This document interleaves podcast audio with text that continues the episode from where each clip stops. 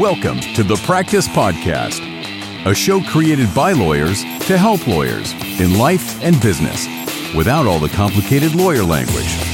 Let's welcome Bast Amron founders and your hosts, Jeff Bast and Brett Amron. Hi, Jeff. Hello, Brett. Wow. How are you?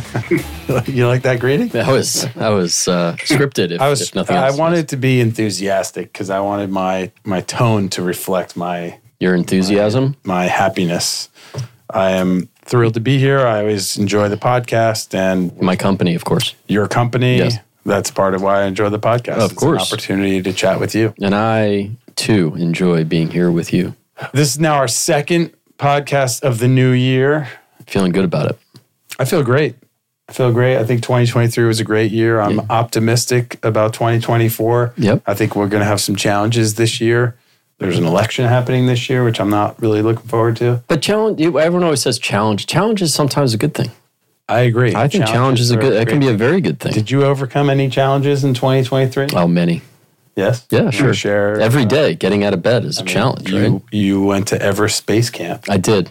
I did. I went to base camp. I climbed Whistler Mountain enough times. Ti- Six, eight times, Eight times. in 30 within 20 it was actually 22 or 23 hours to achieve the elevation gain of 29,029 actually it was probably ended up being 30,000 feet You know those gondolas? They go up too. They don't just. they do go up yeah but you know the challenge which is a good challenge right Yeah. and so among other challenges that we've had in our lives personal and professional how about you uh, what challenges did you Um, overcome if any I, mean, everything's had a easy new for personal you, record but- in swimming. I swam, as you did. know, on December 31st. I squeaked it in at the You end hit of it. the year. I swam That's right. five and a half miles, which is by far the longest I've ever swam. Three hours and 17 minutes. the crowd is cheering behind us Yeah. yeah silent crowd but they're cheering behind Um, I us So was- congratulations for that I, I wanted to count it for 2024, but I've been told You by can't do numerous that. people that Yeah, you can't do it's that. a 2023. So Yeah. now I gotta now I gotta find a new challenge for that physically. I feel like you will. I have a question for you. Normally, you ask me the question, but I have a question for Oh. you. And I know we're going a little long, and our and our guest is gonna is gonna fall asleep and, and hang up on us up. soon. But real quick, I heard this quote this morning, and I I loved it. I thought it was great. And it's great uh, beginning of a year, and and so I'm going to say the quote. and I'm going to have a question for you. quote is: A goal without a plan is just a wish. I agree with that. I love that. I like that. So, name a goal for 2024, and what's your plan to achieve it? Wow, you're really putting me on the spot. So it has to be a smart goal, though, right? Because it has to be. I don't remember even what. Don't stop is. with the analysis and the whole. Just So, come on, give me a uh, goal and what's your plan to get there. All right, so my goal will be to swim more than five and a half miles, but I want to make it measurable and attainable. So my goal will be to swim more than I was going to say. Se- I'm going to I'm to say seven miles, at least seven miles. Okay, Do a seven mile swim. okay, done. And my You- plan you will be to continue with my swimming regime and start working on a, a time to do it.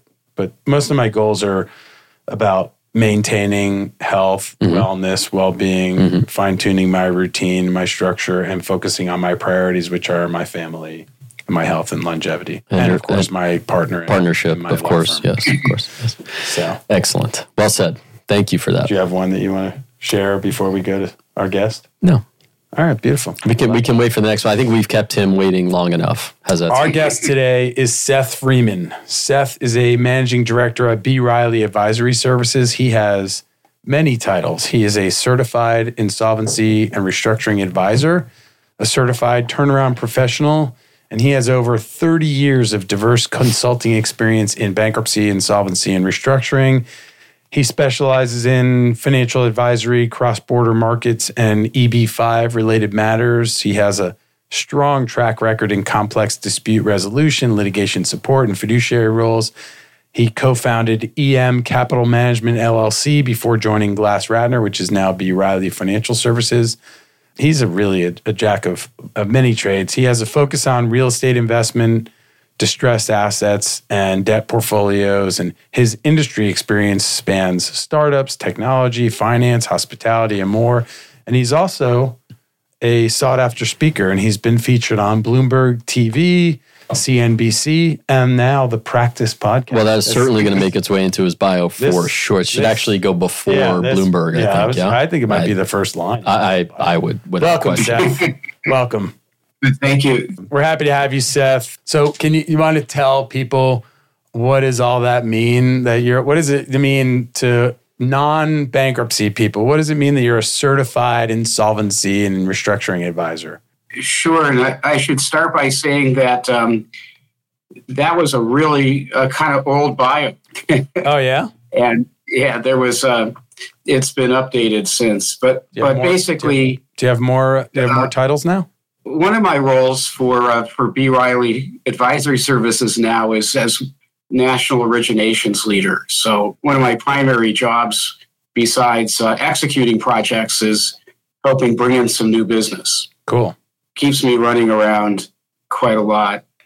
So, what does a certified insolvency and restructuring advisor or a certified turnaround professional do? Basically, we support attorneys providing the financial and, and business side of Chapter 11 cases.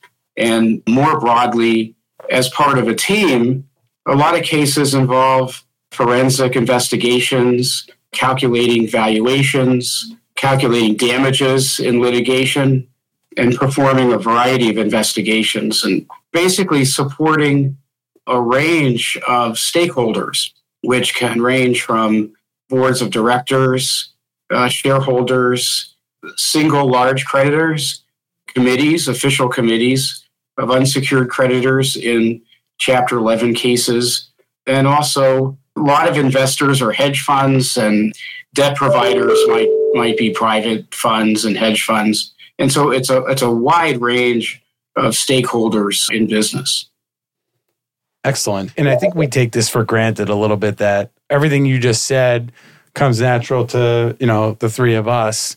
But many, you know, non-bankruptcy lawyers and certainly many non-lawyers have no sense of what, you know, what bankruptcy really is or what chapter 11 really is. I mean, maybe they read a headline about uh, you know, a company Bed Bath and Beyond or whatever that they've heard of. But this idea of you know a company in distress and how our system is designed to protect and preserve businesses because I guess we decided that society is better off with a business surviving even if people have to take you know financial haircuts. we don't have better prisons in our country. Although there's some creditors who uh, w- would w- wish wish for their debtors to go to prison, Yeah. and some some some ultimately do. But it's based on a on a very fundamental premise that actually recycling capital is is good for everybody. That businesses should just not be destroyed and, and dissipated and go away forever. That capital that can be released in a organized process helps the entire economy. If you look at other countries, for example, there's a long tradition of basically just liquidations.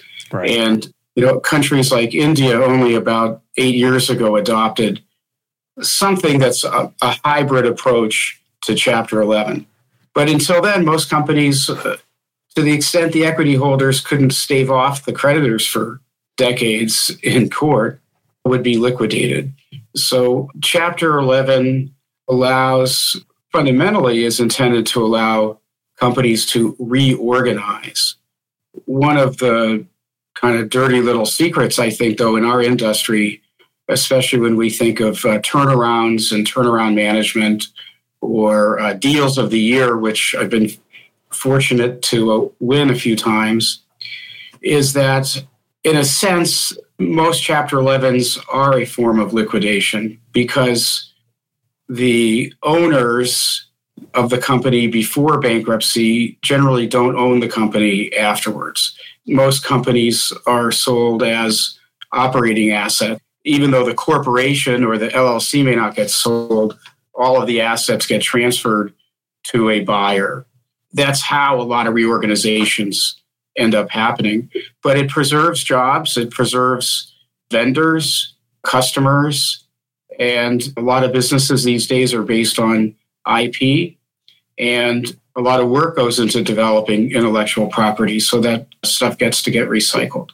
And so, you know, I'm, I'm glad you said that in terms of the traditional sort of even a Chapter 11 reorg is a lot of times a liquidation because of the sort of the transfer of equity mm-hmm. and ownership. But what have you seen in the trend? It seems like the old days, like when we were younger, I guess all of us, of like the traditional, you've company files Chapter 11, they're reorganized, they come out, and that, you know, that's kind of gone. And I feel like some of that has to do with injection of private equity into this process, but maybe there's some other factors. Anything that you're seeing? Yeah, well, over the decades, what's really changed a lot is the fact that banks are not really the primary lender to a lot of middle market and leveraged companies. You know, years ago, Chapter 11, or, or even what used to be called a um, composition, mm-hmm. if you guys remember those, which really goes back back to the garment industry. Yeah. Because those, those kinds of companies would get in trouble all the time. They were chronically undercapitalized and seasonal and subject to designs and department stores canceling orders and things like this. And most of them had lines of credit or loans from banks, and banks had a longer term view on their relationships with their customers, uh, number one. And, and the vendors had more of a long term relationship with their customer. So those were more traditional kind of workouts. And so you're absolutely right. It's changed a lot with private capital and even the way that, that uh, banks are structured. For example, I'm the, the CRO of a small medical, durable medical products company. And they ended up with an over advance on their line of credit. And actually, the it was because of a problem with a specific customer, not really the company itself. And the bank made the decision not only did they want the loan you know, resolved, but they don't want that customer anymore. And even though now it's in compliance with all the covenants and you know they would actually be a pretty darn good customer and so there's less tolerance within banks but a lot of chapter 11s and a lot of loans have been made by hedge funds and so-called private debt funds and they are basically fund managers they're fiduciaries for their investors mm-hmm. and they've promised a certain rate of return and a certain level of uh, asset management and and underwriting practices and collection practices, and they're quite serious about getting their money back. Yeah. We can shift gears a little bit. How did how did you find your way to this industry? I mean, you have an MBA by training and and and 30 years in sort of turnaround business. How how'd you become a, a turnaround advisor? In a very unconventional way compared to most of my peers. Many people in my field may have started their careers as accountants. Out of school, joined a, a large accounting firm. And the same way that many attorneys end up becoming bankruptcy lawyers, they get out of law school, go to a firm, and you know they're they're on the bench, and the boss says, "Hey, we got a bankruptcy case. You're you're a bankruptcy lawyer this week."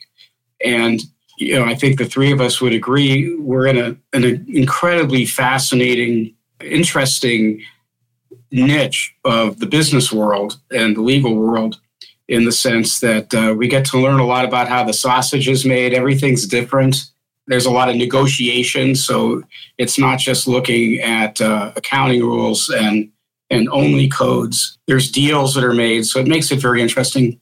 I did not um, go to school to uh, become an accountant and and work my way up through accounting and becoming an expert that way. I was uh, fairly young and had the privilege of joining a, a small but fairly powerful real estate investment company that did development and uh, asset management. and we had a loan portfolio. And the principal of the firm had built up the biggest real estate brokerage, residential real estate brokerage in Central California, from sort of northern LA County to San Luis Obispo he would use that money to invest in other businesses besides developing property.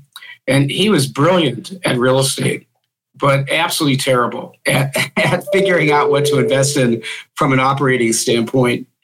I really started off you know, as a real estate person doing uh, leasing for our company's portfolio. And it was a high pressure cooker environment. And I was about 23 years old, 22. The chief operating officer had a heart attack at 36. Whoa. And um, the the chairman of the company called me into the office and he said, "Mendelson's not coming back to work. You're the COO." and I didn't I didn't know anything. and o- overnight, I started managing about 24 lawsuits of, of all kinds, and I was responsible for fixing a whole range of businesses from uh, retail startups. You guys may remember the original Fromex instant film development companies where you would bring your bring your film in and and you'd get instant development and instant printouts in an hour. We were a major factor in using our balance sheet to uh, support the leases for these one hour photo finishing places. So this goes way back. You know, I can't tell you how many of those I was involved in seizing because those those uh, businesses didn't work out in, in many cases. So I learned by fire running a variety of different troubled companies, ranging from uh, construction projects to hotels to early stage retail chains, restaurants, all kinds of different businesses, and just sort of mo- moved up from there over time and moved to San Francisco and continued onward. Before joining GlassRatner, I ran my own firm for almost 30 years, and we were a combined firm of doing restructuring and advisory work. But we also ran a small private fund that was focused on emerging markets. And that's really where the emerging markets piece comes from after having gone to high school in Mexico City. It's different. It's very, it's a very different uh, journey uh, yeah. than most of my colleagues. Okay, so let's let's put a pin in that. Let's talk about the high school in Mexico City. How did you get there, and then eventually, you know, come back to the states, or or was that just sort of a hey, I'm going to go down. You know, my parents moved down there. I'm going to live there for a bit, and then we, we came back. I mean, tell us tell us what happened there. Yeah, you know, back in the 70s, parents did not have discussions with their children about, about family plans, right? Right. People said, "Okay, dad or mom said this is what we're doing, all right?" And it was the answer was yes. So my father was a professor at Brandeis and had had a sabbatical coming, and I guess he really wanted to get out of the snow. So we moved. He has took a job at, in Mexico City, and uh, I was fortunate to to go there during just an unbelievable, fantastic time in Mexico City. And we stayed there for a few years, and the weather was so mild. There was no way we were going back to the Boston area. So he took a job at UCLA. That's how I ended up in California. So San Francisco, we, we you and I touched on it briefly before we started the podcast. If you listen to any news reports or you listen to any number of podcasts or whatever it is, everyone is talking about the demise of California in general, but but but San Francisco as well. Favorite city of mine. I know Jeff loves it out there in Northern California as well. You know, tell us and our listener. Hopefully, that's not true. What's going on in San Francisco, and you know, what are you seeing in terms of you know the I don't know the downfall of San Francisco? Is that not what's happening? The downfall per se is is quite overstated in the media. I mean, we all look at the news and the news likes to show us only at the end of a news program is there sort of a happy story generally. Yeah. And so, you know, San Francisco's very unique in the sense that it, it was for many years the Wall Street of the West. It is very complicated politically we do have mild, relatively mild weather. Reagan shut down most of the mental hospitals decades ago. There are a large number of mentally ill people and drug addicted people who are at various levels of competency in every city. It's not unique to uh, San Francisco. And we get a lot of bad press. We, we've seen on TV, for example, you know, groups of people coming into uh, a high end store and grabbing stuff off the shelf. That gets that gets a lot of press. I've had uh, friends from New York who are planning to come out to San Francisco with their families, calling me and asking me, "Is it safe? Is it safe to bring my family?" And you know, I said, "Well, you live in Manhattan, right? So you don't have to, you know, go in the areas which one area is called the Tenderloin. So it, it's not bad. the The restaurant scene is fantastic.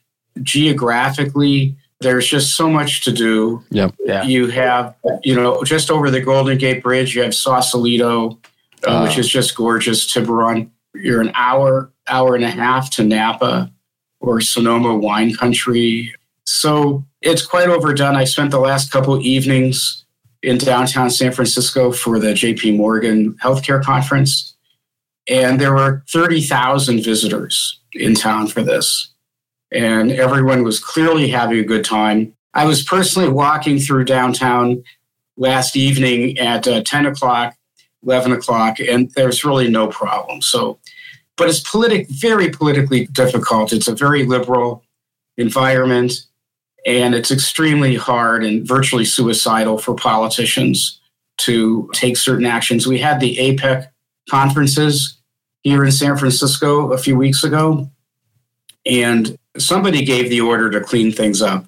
The city received all kinds of compliments from foreign officials. So come to San Francisco, come to the Bay Area. It's, it's as good as it used to be. Yeah, I love it there, and like like anything else, it uh, tends to be overblown, and you're seeing one you know one city street or one area or one block. It's kind of like you know growing up in Miami when Miami Vice was on. You know when that show was on, people were like, "Oh my God, are you safe there?" Yeah, yes, it's it's it's it's fine. That's partially real though, right? Like, Right, I mean, yeah, you know, let's true, let's but be, yeah, you know, Yeah. Yeah. The one thing we don't have that you guys have are nice, warm beaches. yeah, That's, uh, no, our, don't we- don't come to San Francisco for the beach. Right. We're, we have swimmable water. I'm curious, Seth, going back to the whole restructuring, do you have a, a favorite or maybe even a least favorite, you know, restructuring uh, story? In the last four or five years, I've been really fortunate to work on some pretty large Ponzi scheme and fraud cases. And it's just amazing to me the choices that, that human beings make. And that also, you know, if someone is committing a, a billion dollar fraud or a $250 million fraud, how they are just not, you know, waking up in the morning you know, basically as nervous as could be about, you know, what could happen before the day's over. that's pretty You know, remarkable, isn't it? Yeah. It is You know, we do- remarkable. We, we think that we deal with a lot of stress, you know, in our day to day. And so these these cases are, are just really fascinating because I do think that in general they start off being legitimate businesses and a little sort of bad bad decision you know, probably would have gone away or been taken care of. But some people are just psychologically set up to do it a little bit bigger and, and get away with it, and do it a little bit bigger. And then eventually they become, you know, very sociopathic about it and actually have to believe at a certain point that they're not going to get caught. And though at the scale they really have no choice once it becomes really big. Either either you have to keep doing it until you get caught, Or admit it. or, or you have to wake up in the morning. You know, maybe your wife says, "Listen, this is enough of this." You go you go down straight to the FBI and tell them what you did. That's not going to happen. Yeah. So what's fun about these cases is that you get to develop some theories early on and I do enjoy you know what's called the discovery process and sort of like a puzzle, looking to piece together the evidence and hope to find that one email that kind of put puts it all together.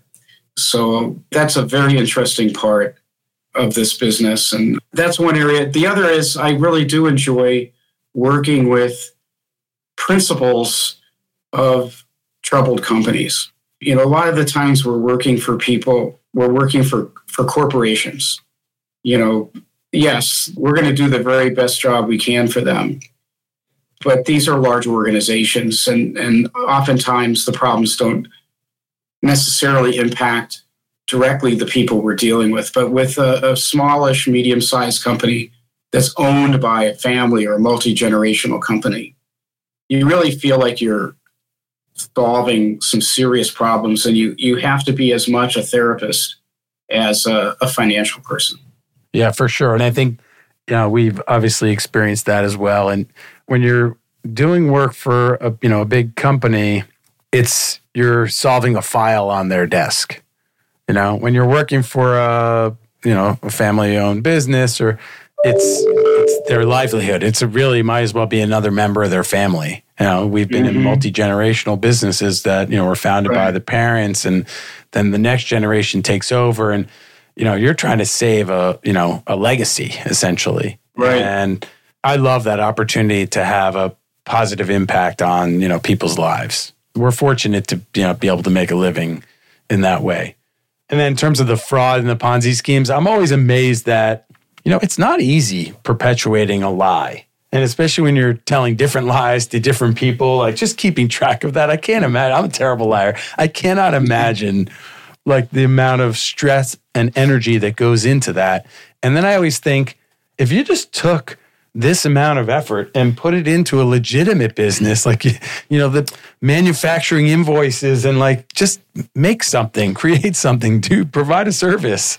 It's amazing to me. So you're right. It's hard for us to think like that. Yeah. But at some point in the process, they start to believe it. Yeah, yeah. and so it is not a lie to them anymore. Right. Yeah, they are. And so it's easy for them. Right. It just rolls off the tongue and it's the truth. In their mind, in, not Right. right. They're not lying. They're lying. Right. You're right. You know, yeah. and you catch them and you show them things and they immediately have a dozen explanations as to why that's not a fraud right. and that's not an issue and why we're wrong. Yeah. Right. And I'm sure Seth has seen that. I've seen that. You've seen that. I mean, sure. that's that's kind of the way that they operate. So we sitting here can't possibly think like you said, I, I, I, can't, you know, it's hard to sleep now right. thinking about just trying to keep everything in line. I can't even imagine like operating, you know, a fraud and lying and cheating and stealing. Like, could you, you know, forget it. So, but these people sleep really well. A lot of them sleep really well at night because they believe it. Yeah. You know? Some, you know, get stuck in it too. They adopt a very high, high expense lifestyle using other people's money and everyone else around them only sees that. They don't see what's really how the sausage is being made, where, mm-hmm. where all that money's coming from, and feel like they have to kind of sustain this this image. So it's it really is amazing. You know, maybe the three of us just weren't creative enough. yeah, right. Well, well, you know, the other feature of many of these, if not all of them, is they often involve, you know, the initial investors are typically friends and family. You know, and so mm-hmm. they not only are they defrauding people, but they're defrauding the very people, you know, their their fam- their family and their friends. I mean, we have one of those right now, and you know, I feel terrible for the people, but God, I mean, imagine doing that to your loved ones. It's just you got to be a special kind of bad person. And on on some of the larger ones, you know, they're very shrewd at packaging what they're selling, and it's sort of the classical affinity fraud situation or you know we hear we read about fomo you know the fear of missing out mm-hmm. where there's reliance upon if there's an anchor investor so-called anchor investor the other investors think gee that smart that smart person that smart party must see something so I don't really need to do my own independent investigation as much. And so they, they kind of rely on the reputation of, of others. I mean, Madoff was like that. Um, other cases we're involved with are like that. It's, it's uh, gee, I, I know someone else that's in this yeah. deal and I, right. admire, I admire them. Well, and, and these people, listen, they're very, the ones that perpetuate in the bigger, the bigger, bigger are smart, right? They, mm-hmm. and they're engaging and that's how they get at least the initial phase, the initial stage.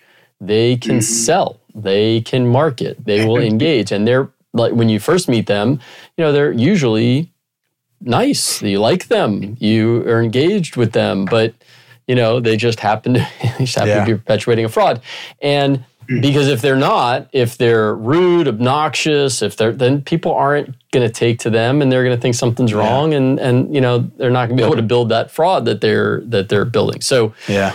uh, it's got to be there. And so yeah, they're they're usually just Right. very nice and and and warm people. And, I, and, I- they have a lot of toys. They have airplanes and Oh, right. boats. and yeah, that's yeah. and that is convincing to other people. Sure. Uh, they must be legit. Look at their look, Look- at where they drive and look where at they the hang out, Ferrari. where they, where they Yeah. vacation. But I think, you know, as the victims, they almost always will say, you know, because we talk to them after and say, well, what, you know, did you do any due diligence? Yeah, I did due diligence. Oh, really? You did? What'd you do? Well, I knew this person that had invested with them, and I knew that person, and and look, they use this law firm, and they have these accountants. I'm like, okay, so you did no due diligence at all. You just know who else they, you know they had defrauded before you. So That is that could We be are inherently due trusting. diligence. I Yeah. mean, like, you know, so Well, you, you know, that's that's the biggest difference. You know, I have a decades of emerging markets experience, and we will become potentially become business friends from a deal, but not necessarily. And that's because we we really do have a lot of comfort in our kind of notion of the judicial system, and that that we have we have the ability to get some get some kind of recovery or retribution or whatever. In many many other cultures, nobody's going to do business with you unless you are a, a friend and at minimum a business friend. And that takes a, a lot of time and a lot of familiarity. And Americans and Northern Europeans are are just much quicker in deciding who to do business with and who, who to write checks to than most of these other cultures. So it's fairly unique in a sense. But if you look at places like Utah, you know, for years it was the penny stock capital of the country. And we consistently see affinity frauds where people in the same faith or the same church, even or temple, you know, in, invest with with somebody, you know, based based on that kind of bond or relationship. It happens. Keep, yeah, keeps us in business. yeah. Well, thank thankfully we have people like you, Seth, to uh, come along and pick up the pieces and help uh, those victims recover. So We try. yeah, this was fun, Seth. I appreciate it. It was. Uh, I always learn something from you. So um, I hope we can continue to learn and and grow. And if you're out there listening to this and you enjoyed what Seth had to say today, you know how you can thank us. Subscribe, share, leave a review, five star review, hopefully. Subscribing to the show and sharing it, leaving reviews helps others find the show and helps us grow, devote more time and energy to producing better content here and helps us help America. Seth, thanks for doing it. Wow. Nelson, thank you. pretty Jeff, God bless America. God bless America. Happy Happy New Year. Nelson, thank you. Thank- Seth, thank you. Thank you for having me. For more information on this show and other resources, visit fastamron.com and connect with us on LinkedIn, Facebook, and Instagram at fastamron.